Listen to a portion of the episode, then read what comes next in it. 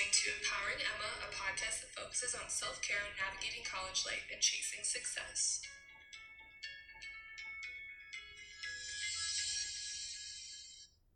Hello, everyone. Happy Friday. I hope you're all doing well as always. I am running a little bit behind this week. if you follow the podcast, you know that normally I would post pretty early on Fridays, the new episode. But this week we had two episodes, one released on Monday, and that was Relationships Part 2. And then today is going to be mental health and how I am still me despite mental illness. And it's going to talk about my internship and lots of other different things, but I'm a little bit behind because Corona has officially entered my life and I am scared. I've been like, every time that I get nervous about something or I know that I should not be doing something, I sing. So, for example, when I'm going shopping, I'm like, I should not buy this. That's not my real singing voice, so don't think that I'm bad. but my sister tested positive for coronavirus, and I had just seen her the week before. So I had to stay at home. I was visiting for the weekend and I had to get a test and I had to quarantine at home until I received a negative test. And so I've been at home without access to my notes for my episodes and all these different things. But me and my boyfriend both tested negative. My parents are negative, so it's all good. My sister Maddie, she's on the end side of the, the virus. So she's all good. She didn't have any respiratory things. She just kind of had like the flu and cold symptoms. She's been super tired but she is all good and I'm glad that we're moving past it. So that's why I'm a little bit behind today because I got back and I was like, well, haven't been able to do my homework, have not taken out my trash, have not cleaned, have not done laundry, have not done anything that I had planned to do this week. I haven't been able to work this week because I've had to be quarantined. So lots of different things. I've had to get groceries. So I'm behind, but that's okay. Um, so today is mental health and I wanted to do this episode because it's something that affects me and affects lots of different people, especially college age people, which I know is the majority of people who listen to this podcast. And my internship, it was going to just be for the summer, but now it's got extended to the fall, is um, marketing for a mental health facility. And I am doing an anti stigma campaign, which I think I've talked about a little bit before. And so that's what kind of sparked it for me because I am working on all the different social media postings and content for this campaign that's going to be a whole year long. So it's been keeping me very busy. And I just did the month of December, which is going to be the tagline of I am still me. So I thought that that'd be a cool thing because I don't feel like there's as much of a stigma around mental health or mental illnesses as there are. I worded that weird. I don't feel like there is as much stigma as there used to be. but it's still definitely there because people that don't experience it don't understand what it's like for a lot of people and obviously it's different for every single person that struggles so i have to be aware of that.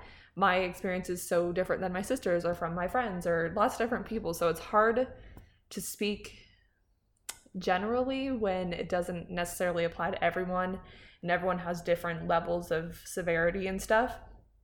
But i'm just going to like go through some of the stigma that i'm addressing in my campaign and why it's not true and how people are still themselves despite the things that they struggle with. So, for example, I have OCD and anxiety, which I've talked about a lot. And with my OCD, I seem I appear to myself as like a very busy brain, and I think that I appear to be absent minded sometimes. But just because I have those symptoms does not mean that I'm not capable of having fun or being myself or paying attention in school, paying attention in conversations. It just makes some things a little bit harder for me. And I think that, that can apply to lots of different people because I have anxiety too. And sometimes I might appear to be really, really scared or really, really shy. And I do feel like that kind of conflicts for me because I don't perceive myself as shy, but to others, I think I seem shy because I'm nervous. So that's one where I would say it's hard for me to say that I'm still me because that does affect my personality. And some of these other like mood disorders, they do affect your personality, but you are still yourself in a way. It's hard to explain, but hopefully you understand what I'm getting at.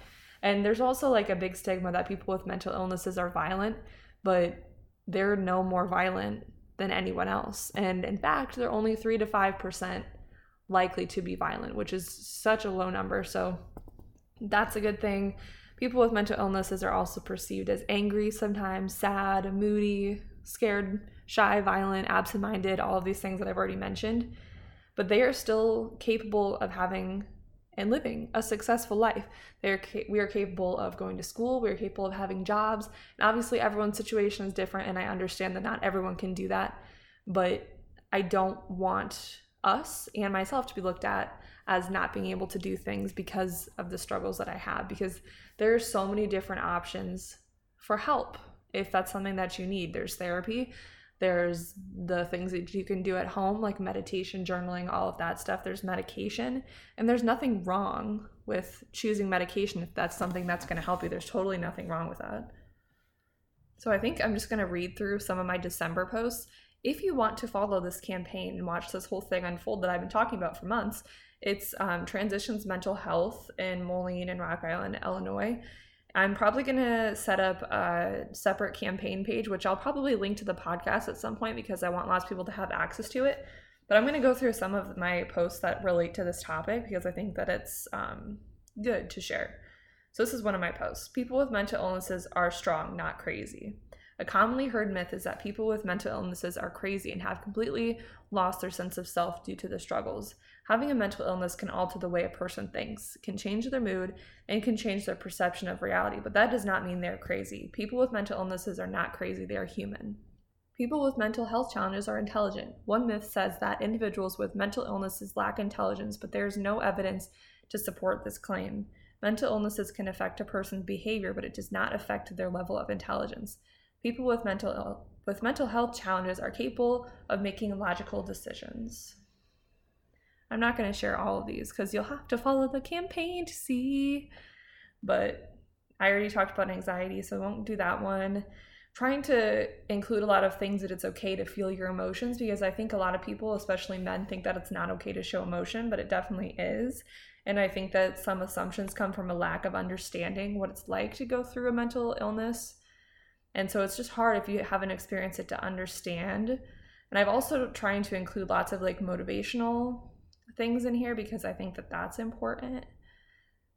And there's one more that I want to share to wrap it up, to leave you thinking. a person's mental illness does not suggest that a person is moody or dramatic. Mental illnesses are real and are serious to the people that are struggling. Many people associate bipolar with being moody, but in fact, bipolar does not cause mood swings. It causes cycles that last weeks to months at a time. Everyone experiences moods, and that is no different for people struggling with a mental illness. We are all human, and, and individuals struggling are still the same person they were before. That reads a little weird. I might have to change that one. But you get what I'm trying to say. Mental health challenges do not make you less of a person because you are still capable of living a healthy and successful life because you're amazing and you can do it. And I think that this month is Suicide Awareness Month. So reach out to people, post lots of things, post suicide hotlines, do all of that things. And then today is also 9 11. So take a moment of silence to remember that day and all the people that were lost because that it's terrible. It was a terrible thing. I've been to the, the memorial and it's it's a hard thing to swallow. So take some time today to remember and to not forget what happened on 9 11 19 years ago. Thanks for listening and have a great weekend.